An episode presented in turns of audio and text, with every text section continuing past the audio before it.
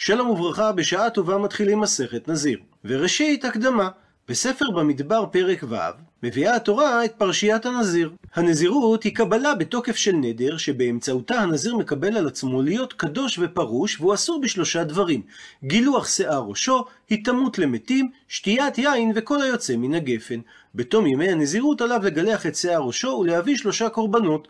נזיר שנטמע ממת צריך להביא קורבנות אחרים, ולהתחיל למנות מחדש את ימי נזירותו.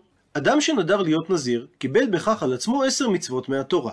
אחד, שלא ישתה יין, שתיים, שלא יאכל ענבים לחים, שלוש, שלא יאכל צימוקים, ארבע, שלא יאכל חרצנים, חמש, שלא יאכל זג, כלומר קליפת ענבים, שש, שלא יגלח את שערו, שבע, הנזיר מצווה לגדל את שערו עד יום השלמת נזרו, שמונה, שלא ייכנס הנזיר לאוהל המת, תשע, שלא יטמא למת ואפילו לקרובי משפחתו, עשר, עם השלמת נזירותו, מתחייב הנודר לגלח את השיער ולהביא את קורבנותיו. ודבר נוסף, לעניין פירוש רש"י על מסכת נזיר.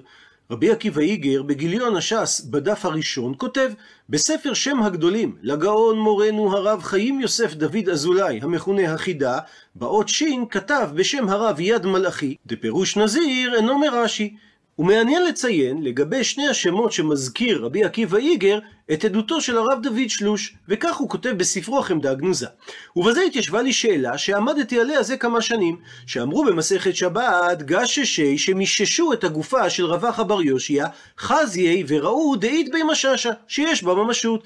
וכן סיפר לי בזמנו מר י"ל ביאלר, אחד מאלה שנסעו להעלות את ארונו של החידה זצ"ל, שכאשר היו חופרים לגלות את ארונו, פגעו בקבר הסמוך לחידה, ולמראה עיניהם רגל של מת בתכריכים, כאילו זה עתה קברו. זה היה קברו של הגאון הרב החסיד מלאכי הכהן, מחבר ספר יד מלאכי ועוד ספרים, שחי לפני כ-200 שנה באיטליה. ואומרת המשנה, כל כינויי נזירות כנזירות, מסביר המפרש, כל המקבל עליו נזירות באותו לשון שבדו להם חכמים, הרי הוא נזיר, כאילו אמר, הרי אני נזיר בצורה מפורשת. והמשנה בהמשך תפרש מהם כינויי נזירות, ולכן מי שאמר הרי אני נזיק, או הרי אני נזיח, או פזיח, הרי הוא נזיר.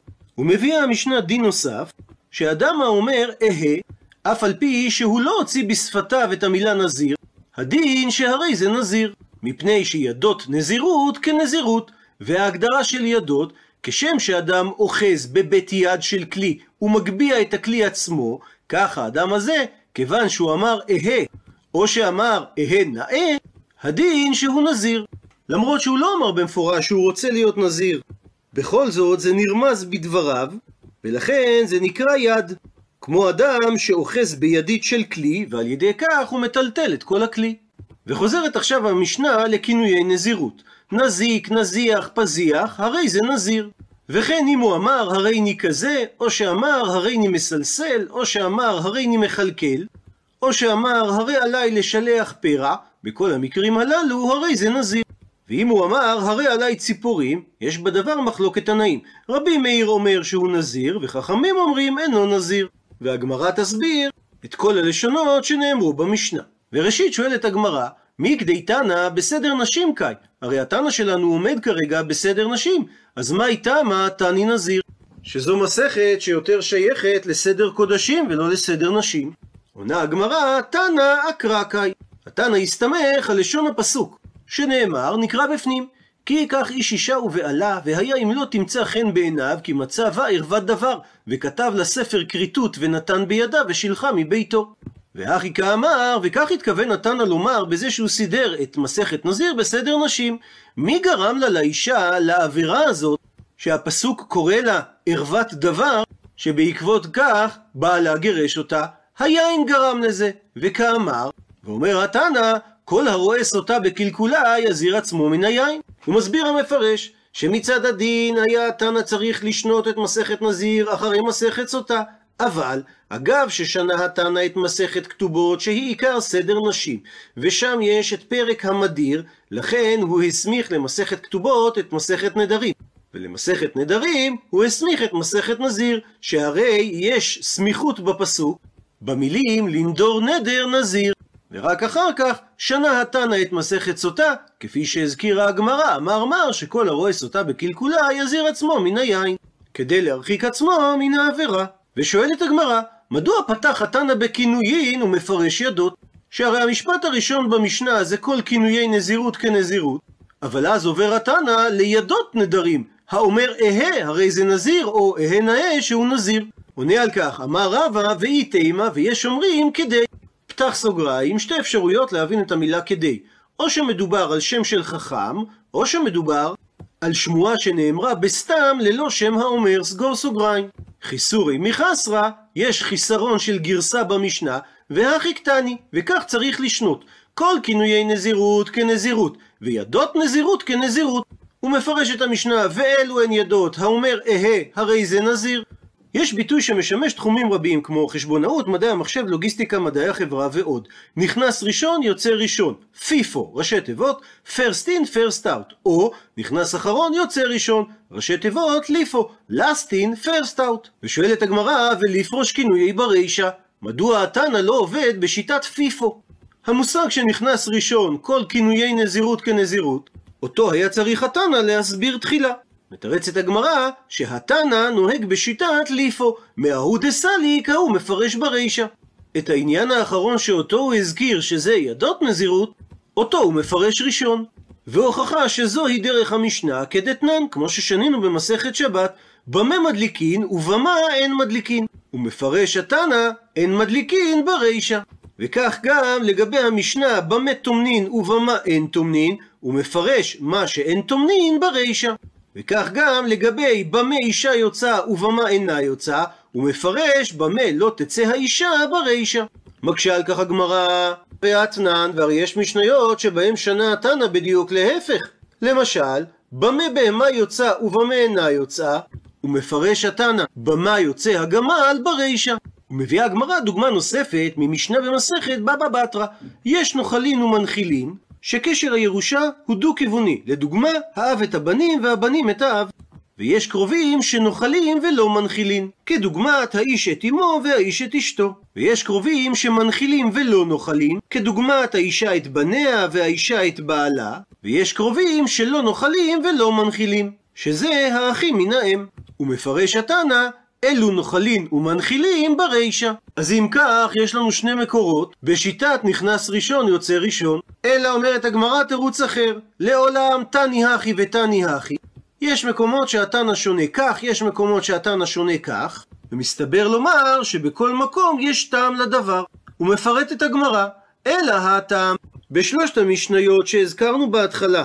מדובר דאיסורא דנפשיו, זה איסור שמוטל על האדם עצמו, ולכן מפרש איסורא דנפשי ברישא.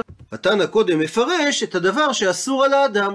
לעומת זאת, גבי המשנה שדיברה על בהמה, דאיסורא אי דבהמה הוא דעתי. האיסור לא נגרם על ידי האדם, אלא על ידי בהמתו. ולכן זה איסור חלש יותר, ולכן התנא מפרש היתר ברישא. הוא מפרש קודם את צד ההיתר. הפכנו דף, וגבי המשנה של יש לו חלין, נמי, גם שם יש סיבה לסדר הדברים, כי התנא מפרש עיקר נחלה ברישא. שהתנא מתחיל ומפרט את דין היורש העיקרי, שזה הבן. חוזרת הגמרא ומקשה, אלא הכה, כאן במשנה שלנו, מדוע פירט התנא קודם כל את ידות הנזירות? היה עליו לפרוש כינויי ברישא. היה עליו לפרש תחילה את כינויי הנזירות. אלא מתרצת הגמרא, היינו טעם. הסיבה שהתנא קודם כל פירש את ידות הנזירות, הואיל ואתיין לי מדרשה, חביבין לי. מפני שדין ידות נלמד מדרשה, יש בדבר חידוש, והעדיף התנא להתחיל עם החידוש ולא עם הדבר שכתוב במפורש. אבל אם כך שואלת הגמרא, ולפתח בהון ברישא. אז מדוע לא התחיל התנא ואמר בתחילת המשנה ידות נזירות כנזירות, ורק אחר כך כל כינויי נזירות כנזירות? עונה על כך הגמרא, שהתנא כי מתחיל, מתחיל בעיקר הקורבן. דהיינו, בעיקר הנזירות שכתובה בתורה, שזו לשון נזירות מפורשת או כינויי נזירות. אבל כאשר התנא מגיע ולעניין פירושי, לפרש ולפרט מה זה ידות ומה זה כינויים, מפרש ידות ברישא. הוא קודם מפרש מה זה ידות נזירות, מפני שחביב לתנא להתחיל עם החידוש. ציטוט מהמשנה, האומר אהה הרי זה נזיר. ושואלת הגמרא, מהיכן אתה יודע שהוא התכוון להיות נזיר? דילמה אולי אהה בתענית כאמר. עונה על כך, אמר שמואל, כי המשנה מדברת כגון שהיה נזיר עובר לפניו. ולכן יש ראייה נסיבתית, שכאשר הוא אמר אהה, הוא בעצם התכוון לקבל על עצמו נזירות. שואלת הגמרא, לימה, אז האם נאמר שכסבר שמואל שידיים שאינן מוכיחות לא הביאן ידיים? שהרי אם שמואל היה סובר שידיים שאינן מוכיחות נחשבות ידיים, אז לא היה צריך שמואל להעמיד את המשנה כאשר נזיר עובר לפניו. שהרי אפילו אם אין נזיר עובר לפניו והוא אמר אהה, יש בדבר משמעות של יד, דהיינו שהוא אמר משפט חלקי, שמשמעותו קבלת נזירות לאלתר. דוחה הגמרא לפי גרסת הבח, אמרי אין ודאי. אכן כך, בזמן שנזיר עובר לפניו, ליקה לסיפוקה במילתא אחרינה. אין בדבר שום ספק שהוא התכוון לקבל עליו נזירות, וזה נחשב ידיים מוכיחות. אבל במקרה שאין הנזיר עובר לפניו, אמרינן, אז אנחנו מתלבטים, דילמה אהה בתענית קמה. מפני שאז הספק שקול, וזה לא נחשב ידיים מוכיחות, ולכן במקרה כזה הוא לא יהיה נזיר. זאת אומרת שיש לנו שלושה סוגים של ידיים. יש ידיים שברור לחלוטין למה הוא התכוון, וזה נקרא ידיים מוכיחות. ומצד שני, יש ידיים שברור שאנחנו לא יודעים למה הוא התכוון. וביניהם יש סוג של ידיים שלגביהם יש ספק למה הוא התכוון. והבינה הגמרא בשלב הראשון שכאשר אדם אומר אהה זה נחשב ליד שאינו מוכיח. וכאשר שמואל העמיד את המשנה שנזיר עובר לפניו, זה מפני ששמואל סובר שיד שאינו מוכיח אינה נחשבת יד.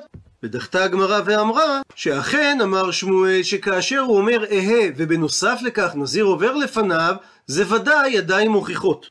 אבל במקרה שהוא אומר אהה ואין נזיר עובר לפניו, זה לא נחשב יד שאינו מוכיח, אלא פחות מכך, כי יש לנו ספק שקול האם הוא התכוון לקבל על עצמו נזירות, או האם הוא התכוון לקבל על עצמו תענית.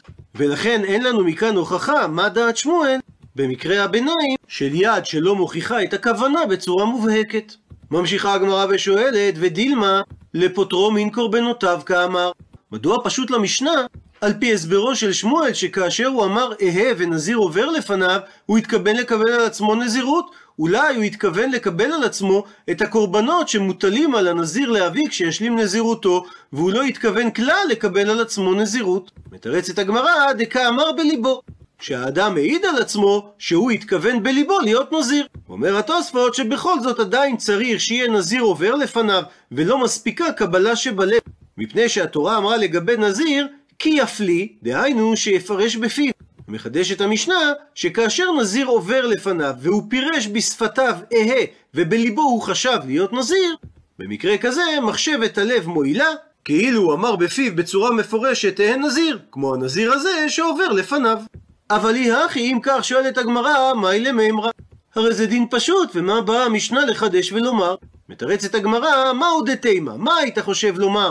שאולי גם במקרה כזה הוא לא יהיה נזיר, מפני שבאינן צריך שיהיה פי וליבו שווים. כמה שמלן, בעתנא להשמיע לנו, שמחשבת הלב, בצירוף הנזיר שעובר לפניו, מגלה את הדיבור שלו שאמר אהה, באופן כזה שזה כאילו הוא אמר אהה נזיר. ולכן זה נחשב שפי וליבו שווים. ציטוט מהמשנה, אהה נאה נזיר. מקשה הגמרא ודילמה, אולי הוא התכוון לומר אנאה לפניו במצוות, כדתניא, כמו ששנינו בברייתא על הפסוק בשירת הים, זה אלי וענווהו, שזה המקור לכך של אנאה לפניו במצוות. אעשה לפניו סוכה נאה, לולב נאה, ציצית נאה, אכתוב לפניו ספר תורה נאה, ואכראנו בשיראין. דהיינו, בבגדי משי נאים. וזה המקור לכך שיש עניין להתנאות גם בשאר המצוות. אז מדוע קובעת המשנה שאדם שאמר אהה נאה זה מוכיח שהוא מתכוון דווקא על נזירות?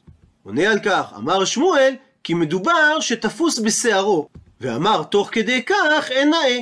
כלומר, אהה נאה במצווה התלויה בשיער, מה שמוכיח שהוא התכוון להיות נזיר. מקשה על כך הגמרא, והרי נזירה מילתא דעבירה, ואמרינן לי לשון של נאה? הוא מסביר התוספות, הרי הנודר בנזיר עושה עבירה, אז איך ייתכן שאנחנו קוראים לזה לשון נאה? הוא מוסיף הראש ומסביר, על פי הלשון בפרק ראשון במסכת נדרים, שמי שאמר כנדרי רשעים, והיה נזיר עובר לפניו, אז הוא נדר בנזיר. ומכאן הוכחה שלנדור בנזיר זה דבר שאינו ראוי. הפכנו דף, מתרצת הגמרא אין. אכן אפשר לומר גם על נזיר שהוא נאה. דאפילו לרבי אלעזר הכפר, דאמר שנזיר נקרא חוטא, הני מילי זה רק לגבי נזיר טמא. והסיבה לדבר, דאיידי דבאי מיסתר, שאגב כך שהוא צריך לסתור ולבטל את הימים הראשונים של הנזירות, דאמר רחמנה, שהרי אמרה התורה נקרא בפנים, והזיר לאדוני את ימי נזרו, והביא כבש בין שנתו לאשם, והימים הראשונים ייפלו, כי טמא נזרו. אז דווקא הטעם, שם הוא דאמר רבי אלעזר הכפר שנזיר נקרא חוטא. דילמה, מפני שאולי עתי למיבר על נזירותי. שאולי כאשר ימי הנזירות עוברים את התכנון המקורי של הנודר מפני שהוא נטמע, זה יכול לגרום לכך שהוא יתחרט על נדרו, ואז נמצא שהוא מביא חולים לעזרה, וזה דבר אסור. אבל כאשר מדובר על נזיר טהור, גם רבי אלעזר הכפר מודה שלאו חוטא כריבי. שהוא לא נקרא חוטא, ואדרבה, יש בדבר מצווה, ולכן ניתן להסביר שמי שתופס את שערו ואומר אהה נאה, מתכוון לקבל על עצמו נזירות, ולכן אומרת המשנה שבעקבות דבריו אומרים לו תהיה נזיר. עד לכאן דף ב'.